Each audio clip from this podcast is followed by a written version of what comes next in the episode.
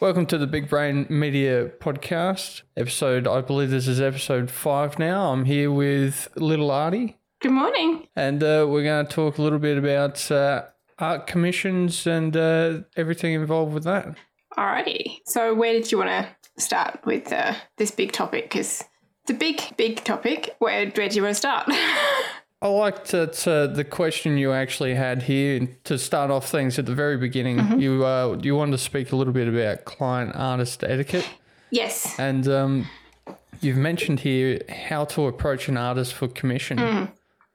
So am I approaching an artist or a graphic designer or someone who you want services for, whether it's for streaming or whether it's for just something in general? Generally, they usually have a contact form on a website, or you might be able to make an initial point of contact through like a social media account. For me, I'm fairly flexible. I generally prefer people sort of give me a nudge through my website, but in terms of that, I'm also flexible. I've had conversations with clients via Twitter or Instagram or Discord even. It's the same sort of thing when if you still approaching an artist like you would being a customer in a store. You know, there's a certain way you are expecting to be treated by the artist, but there's also a way that you, as the potential client, can act with courtesy and respect. That's, I guess, fairly common sense, but it's not always something that we think about. Or we think, okay, I'm just approaching them for X, Y, or Z. They should give me X, Y, or Z, and it should be a fairly straightforward transaction. However, unfortunately, I've seen instances on client sides and on the side of the creative person where that doesn't always happen.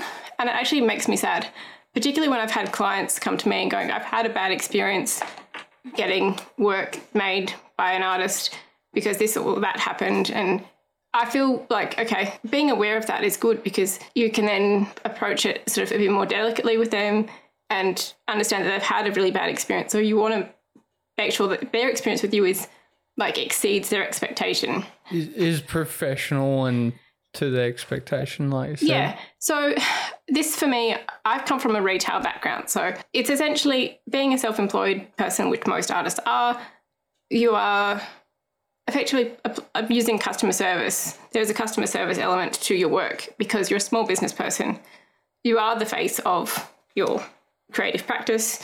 And they are coming to you because they have seen your work, that they like it. Someone might have recommended them. Like social media is a big form of word of mouth. It is a very powerful tool. It has positives and it also has negatives. So if someone has a bad experience with an artist, it will go everywhere. Likewise, if an artist has a bad experience with a client, it can also go that way as well. So essentially manners don't cost anything for you, the client, or the artist. It's common courtesy, treat people with respect and, you know, provide what the client wants, but also the client needs to be clear on what they want as well, because creatives aren't magicians and magical people. We make great stuff, but we're not, you know, we're not superpowers. It sort of leads into your next question or topic as well, which is communicating what you want in your commission. With my wife streaming as well, I've sort of I've seen both sides of this. She can be a little bit vague on what she wants sometimes, so she sent through design briefs to artists that are sort of like, you know, I want a cute drawing of me for my what are they called, the emote on Twitch. Yes, but you need to, how do you want it emoting? How do you want it to look? You know, you need to go into some detail. Yeah, that's it. Whereas on the opposite end of the spectrum, I'm very meticulous in how I want my things. So I've actually done up essentially mock-ups, like drafts. Oh, nice. To send through to artists that I want them. Basically, I've given them the rough outline, said this is kind of what I want, but I am no artist. But you know what? That's great. I've had clients when I've done business graphics and logos and things go, I've got this really rough sketch on a piece of paper or a napkin or a Post-it note, and they've gone, I don't know if this is any good. I don't know if you could do anything with this. And I've just looked and just gone, that is awesome. I actually feel really special when a client goes, I don't know if this is any good, but can you do something with this? And it's like, most of the times I can, or I can take a big point of inspiration from that. And never underestimate the power of a simple scribble on a piece of paper going, I want something kind of like this, even if it's very sketchy, and that's fine because that's not your job. You're going to the artist for a commission. But yeah, just be brave, doodle something down of what you want. It is an amazing point of reference that artists can use, because that the more time we as artists have to spend looking for your reference pictures because you've given us a verbal description or written description, the longer it takes for your commission to get going, because we're spending a chunk of your commission time on research. It gives you a jumping off point and sort of the outline, instead of having to try and figure out what that sort of outline of the picture is that they want. A rough scribble sort of points you in the right direction straight from the get-go. Is that right? Yeah, that's it. And it's essentially the puzzle piece that we need to get the bigger picture. And that helps a lot, but it also shows that you're invested in, as yourself, in what you're looking at. And if you can, even if you can't draw, if you're not feeling like you can confidently scribble something down, that's absolutely okay. Maybe just do a quick Google search of what you're thinking of and go, hey, I found these sorts of images. I can't draw it. I don't know how to draw it, but this is roughly kind of what I'm thinking of. And then it's in terms of what I would like. The other thing I would add to that is that make sure that when you're approaching us, the style of what you're wanting for a finished piece is a style of work that is kind of fitting with what they do. I've had to turn down periodically commissions for work that I'd love to be able to say I could do that style of work, but if I'm an honest person, it's not something in my skill set. But I've tried to find other artists who can do that sort of work, so I can point the that person in the direction of these artists might be more of what you're looking for. Yep, because I have seen a lot of artists sort of, they have their styles in which they can work with. I won't say their particular style, because some artists are quite flexible in what they can do, but I've seen that if you look at their portfolios, there's sort of their lanes that they can do very well. If you ask someone who was good at more of that, I can't think of the word for it, like the cartoonish, the chibi look is what I'm thinking, but I don't know what the actual name is for that. No, chibi is what you'd be looking at. It's a particular style of anime. That I've had. Oh. It's actually quite a technical style of drawing as well. I've given it a shot here and there. There are specific rules about proportions and placement and styling, and it's a beautiful style of art. It's just very complex if you're not used to it. Yep. Oh, I've learnt something today. That's cool. But if you find an artist who's skilled in that and you ask them to do more of a lifelike drawing, like, you can't expect them to breach too far out of their lane if they're not used to doing that art style. Well, that's it. And if you're wanting a certain art style, look for the artists that do that particular style. It's kind of like if we say looked at fashion, for example, there are different styles of fashion because not everyone wants to wear the same thing. Not everyone feels the same way about certain styles of clothing, and there are different palettes of styles for different tastes. Art's kind of like that, particularly in the realm of Twitch. There are lots of different ways to approach an emote or a sub badge or graphics for streams, and there are a huge range of artists that do exceptional work. I've got a lot of artists that I follow on Twitter and Instagram that just their work is just phenomenal. It's sort of my aspiration point. Yep. So. Yep. As an artist who's come into digital art quite late, I only discovered the Twitch platform about 3 to 4 years ago, through my partner Jackson Midnight, who's an Adelaide streamer. And I was like, what is this Twitch thing? What are these things that like? They look like emojis. Oh, they're emotes. I'm like, okay. And I started to, started streaming myself, and I was like, maybe I need to look at some stuff like this. So I dabbled in a bit of digital art and have sort of self-taught myself the way, but yeah. Some of the other artists out there that do some of this stuff, I've just like look at it and just go, oh my gosh, how do you do it? There's art for different styles. And I'm traditionally more of an abstract style artist. So my figurative work's quite minimalist, lacking in details, mostly sort of more linear and more fluid. And I do a lot of like abstract sort of structured line work. Then Twitch graphics kind of just came out of necessity. And then that turned into commissions. I think we can look at Badger and Neil for that. And he's like, he killed a Philippe one day and he's like, so you can make emotes, yeah? I'm like, well, I can try. And so that's kind of how it started. That was the point when I started, because I made some of my own and tried doing a few other things, and you know, I was doing a few things, sort of stream graphics for friends, and yeah, that's kind of how that came about. But logo wise, I just was dabbling and making my own stuff, and then I had a friend who had an art studio who's like, I don't know who else to ask, but can you maybe just try and do something with this sketch that I've got? She gave me a paper sketch via, like, scanned in by email, and that's how that started. And I predominantly work with what's known as a vector in terms of line work. Yep. And so when I do my digital art, a lot of and graphics, that's a lot of vector work. I find it a bit easier because I can just go, here's the shape that I want, and this is what I want to do with it. You know, I am dabbling in digital art. It's a huge realm again. Like, it gets you thinking outside the box. Finding the right artist for the right style of what you're wanting is also like finding the right shoe. It's got to fit. And there are plenty of shoes out there, and they will fit certain people with certain styles and certain requirements. If we can then maybe bridge that to maybe our next point, which is if, say, you've found an artist you like and you can't maybe afford them, or what they're looking at doing for you isn't quite what you're looking for.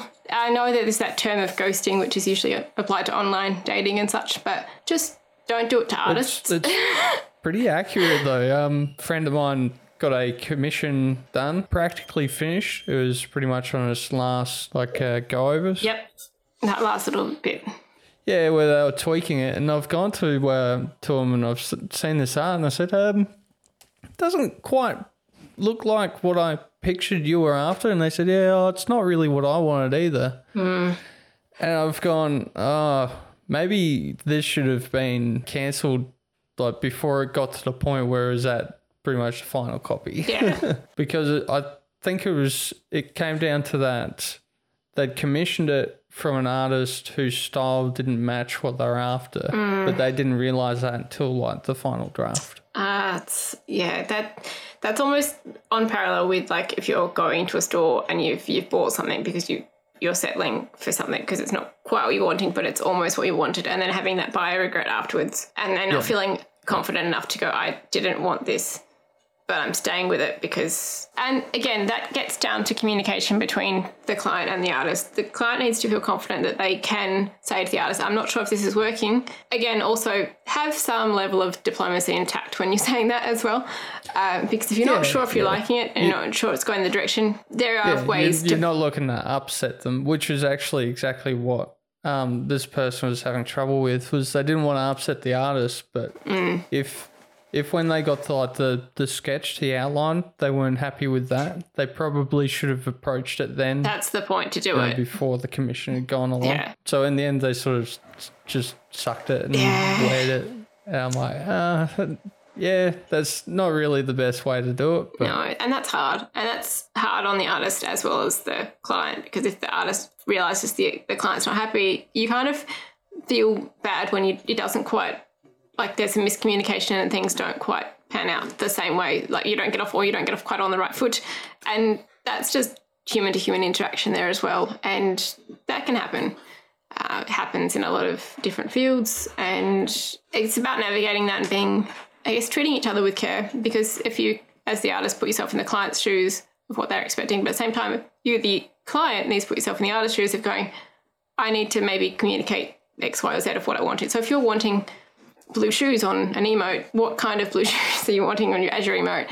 I do a lot of object-based emotes, not a lot of people emotes. I don't know, I get fascinated by making object into emotes and things, but yeah, it's a case of, what is the point of reference? And if you're mentioning a game as a reference for an emote or a badge, for example, include maybe a screenshot of what you're thinking of from that game, because not all artists will obviously know all the video games and just how it happens, but...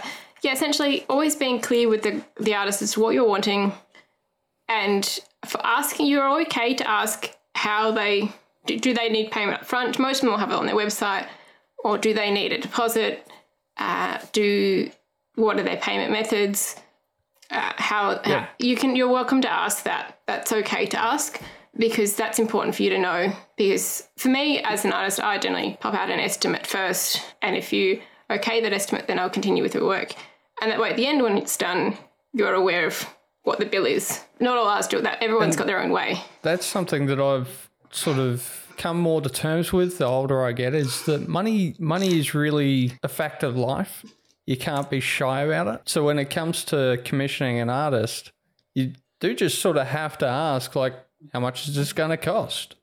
Like, you can't be shy about trying to find out how much the commission will be, just like you said, an estimate and payment details. How do you want to be paid? How do we get the money across here? Because it's just something that needs to be done. Well, that's it. And like, also bear in mind, because Twitch and YouTube and streaming platforms originated overseas, a lot of their client base for some creators are in US dollars. So if you're not sure what currency it's in, ask that, because that's another way to avoid that. What price is this going to actually be? Because if it's in USD and you'll think it's an AUD, you're going to be in for a surprise when you get the bill, if that makes sense. Yeah, for me, I'm in Australia. I price in Australian dollars. Everything I price on my website, it's Australian dollars because that's the currency my brain automatically works in. And that's kind of like, that's what most people will do, is price within their local currency without necessarily saying so, because that's what they do with day to day. I had a recent interesting one where I did a charity and did it through Tiltify. Mm-hmm. And unknowing to me, the only campaign available for that charity was in US dollars. But it didn't outright explicitly say that because it was the only campaign going for that. Oh. So much to my supporters' surprise when they started donating money to this campaign and found out that there was a conversion from Australian dollars to US. Mm. So if they put in $20, it would come up and charge them however much, $26.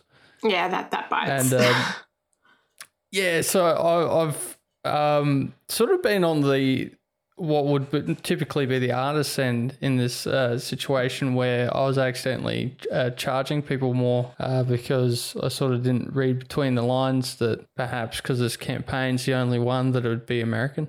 And that's again partly on the people putting that information on the platform. That should have been a bit clearer to you, the content creator who was trying to do the streaming for that charity or on that platform. That should have been clearer to you, and that's unfortunate. And it is literally three characters to say that pricing point is in USD, and for you not to have that information is, you can only work with what you can work with. And if you don't have that information, if you feel bad because they've paid more than what you're expecting them to pay and they were expecting to pay.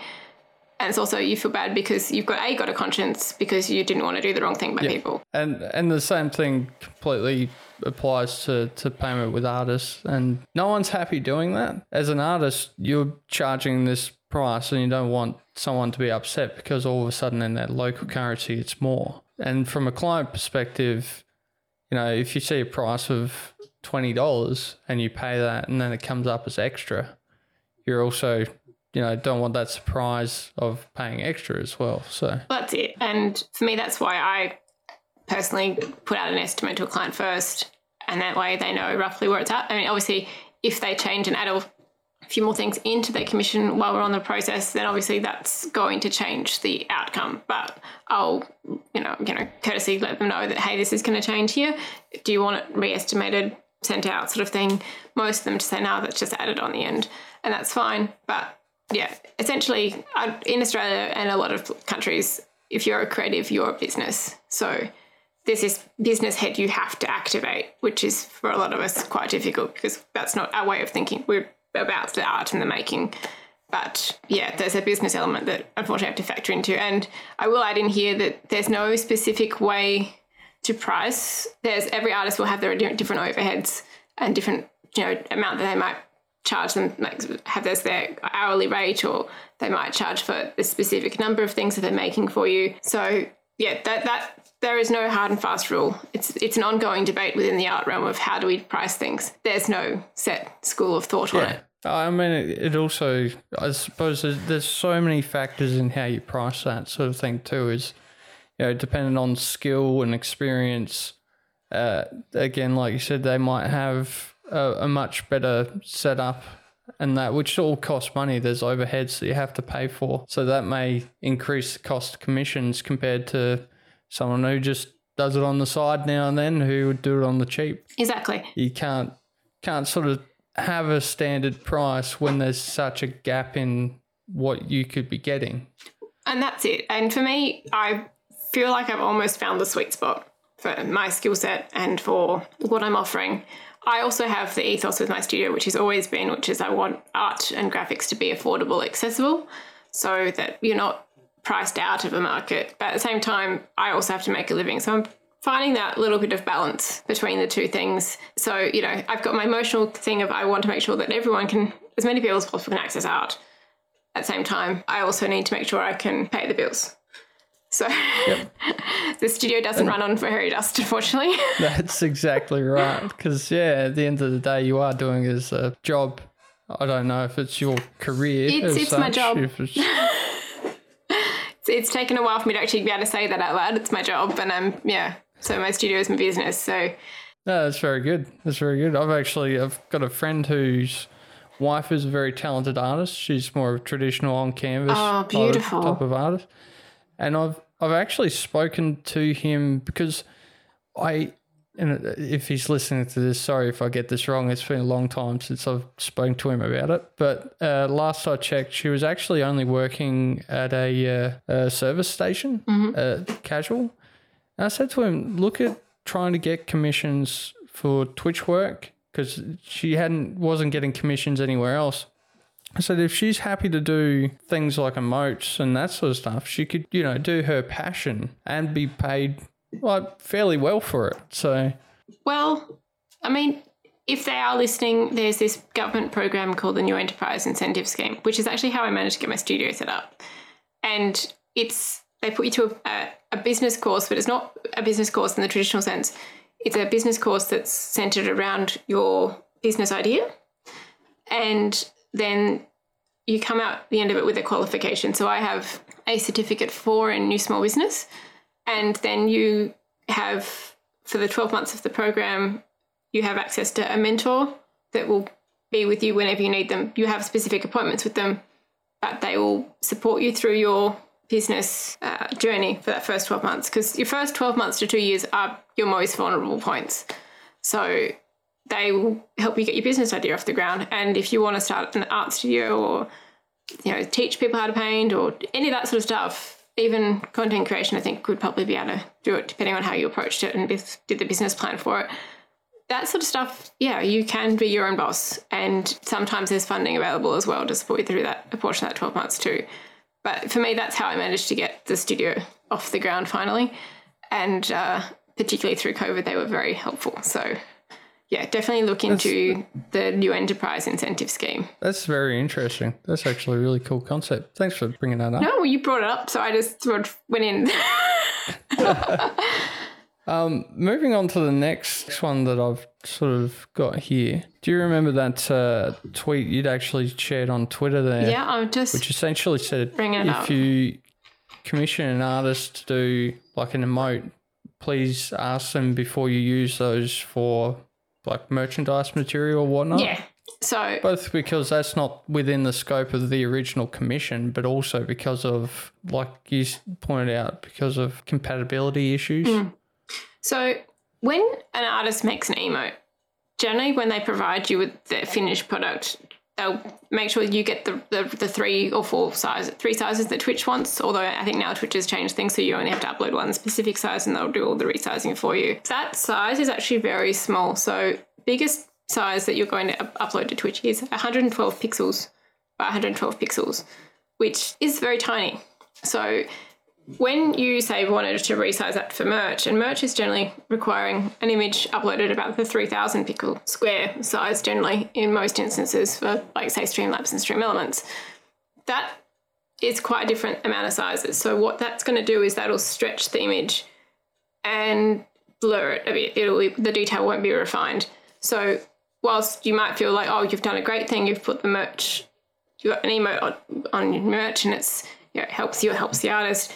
If the image doesn't look good, that can actually backfire on the artist themselves. And also you as the streamer that's selling this merch, the merch isn't going to look good. So no one looks good. Essentially, for me, if I know someone wants an emote or a badge they want onto merch, for example, I'll make sure that I'll find out where they're looking at merch first, and I'll check their print image requirements just to make sure that what I'm providing the client is right, because there are different types of printing out there. So just before you go too much further, I've actually got with that, do companies like, for example, Streamlabs or is it VistaPrint in Australia is very big? You've got... Do they make VistaPrint? That information really readily available to you? VistaPrint, I found sometimes is a bit tricky to get information from. I don't personally use them for printing for my business cards. I actually went through a different provider called Moo. It's not Australian, but the quality is up there. But in terms of, say, Streamlabs, I think they have a bit of information about what they look for in an image, size or resolution, and how many pixels, like the pixel density or that they want for their image. And I think Stream Elements is very much similar. Most of them will have it somewhere.